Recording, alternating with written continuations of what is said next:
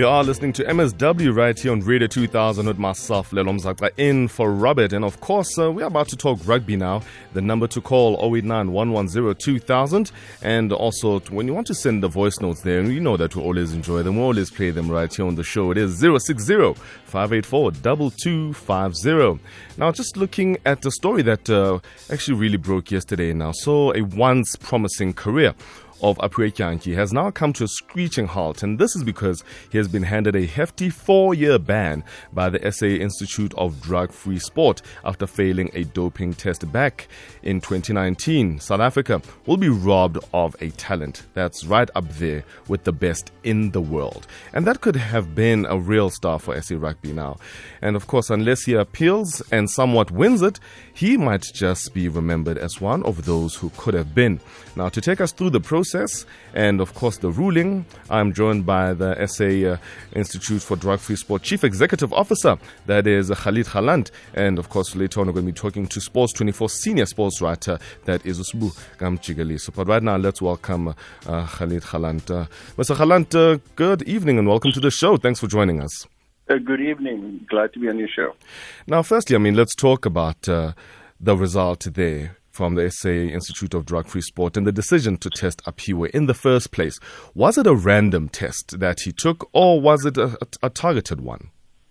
Uh, well, it's, it's, a bit of neither. I mean, we don't do random tests, as in we pull uh, a number out of uh, hats and then we test the player. Uh, we do a combination of targeted uh, tests based on various variables um, that we have. Is a, a player or athlete is on the injured list, recovering, uh, exceptional performance that we can't explain, um, various variables. Um, with the training camp, um, if I recall correctly, it was at, before the training camp or mm. during the training camp that Mr. Dyantyi was tested. There were also a number of other rugby players um, in the Springbok squad being tested because it was the lead up to the Rugby World Cup. So World Rugby actually requests us uh, to do quite a number of tests that by the time the first match is played in the Rugby World Cup, uh, that we can assure World Rugby that more than 80% of the players have been tested uh, in the past year. And then, I mean, on this specific case, then with Aphiwe, on which variable was he tested? Excuse me? On on which variable? Because you talk about uh, the fact that there are a number of variables in which uh, that well, would actually say that correct. test uh, this player for this and that and the other. So on which variable was Dyantyi tested? Uh, uh, again, we have various variables, and uh, as you know, if we start um, disclosing all that, our testing patterns will be predicted.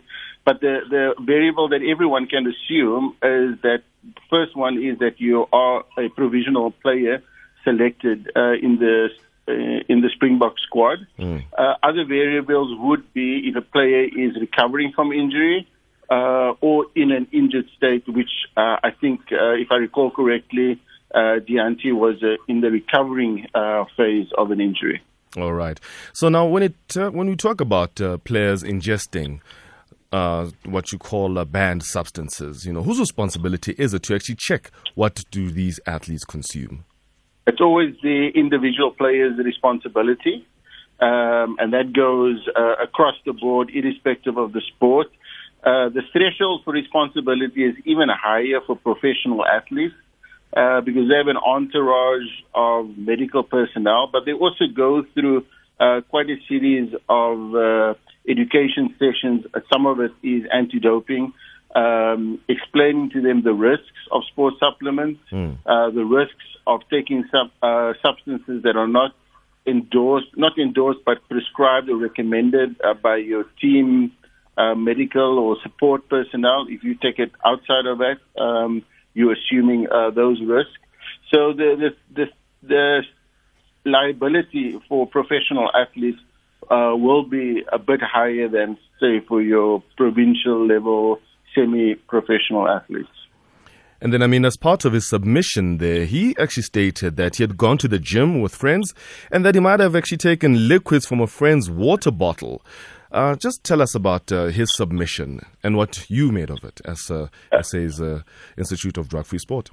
Okay, just, just, just to be clear, uh, SAIDS is the prosecuting authority in the case. Mm. I don't have an opinion on um, the testimony of the athlete. The uh, opinion and the testimony of the athlete is adjudicated by an independent panel. Um, so we prosecute based on the evidence uh, that we found a positive test with this athlete sample, and he provides testimony to explain that. What the panel found is that his testimony uh, was not compelling or believable uh, in that uh, it was not intentional or and that they did not um, accept or believe his testimony that it was unintentional or mistake or that uh, he did not um, and they held him to account for not doing the due diligence Mm. uh, and taking responsibility for the substances that he was taking. And then, I mean, uh, talking about the fact that he was drinking from a friend's water bottle there, did uh, the friend actually bring in an affidavit or some kind of evidence to actually corroborate the story?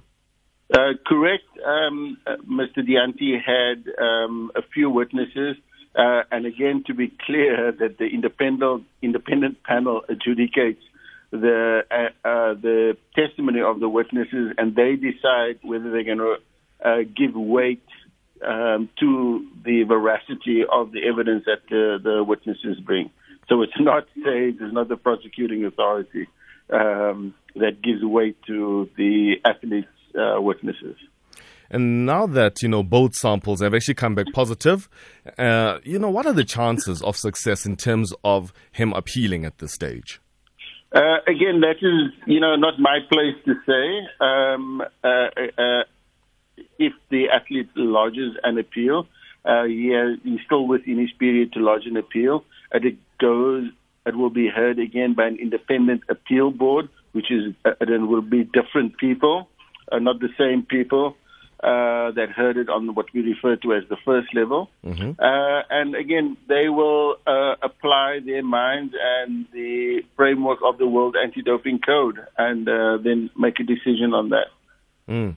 And then now that he's been handed that uh, four-year ban, are you in any position to comment on the ban as uh, SA's uh, Institute of Drug-Free Sport? I mean, four years for such a player, I mean, uh, it really, really is quite a, a steep one. Definitely. I mean, and it's always heartbreaking uh, for us to hand out any ban, whether it's two, four years, or eight years, to any uh, athlete in South Africa. But again, we uh, enforce the rules, the World Anti-Doping Code, without fear or favor. And as you know, um, you've been in sport uh, uh, quite a number of years. Sport works in four-year cycles. Mm-hmm. World Cups happen every four years. Olympics happen every four years. Yes, cricket, So the- rugby, you name it, football, Correct. you So name the- it, yes. So the standard sanction for anabolic steroid is on a four-year um, cycle in a four-year period. All right. Well, uh, Khalid, uh, Khalid Galant, thank you so much uh, for joining us uh, this evening. Thank you very much for your time. You're welcome. Thank you. That is, of course, the Chief Executive Officer of the South African Institute of Drug Free Sport. That is Mr. Khalid Galant talking about that four year ban that has been handed to Aphiwe Dyantyi there for testing positive for three banned substances there.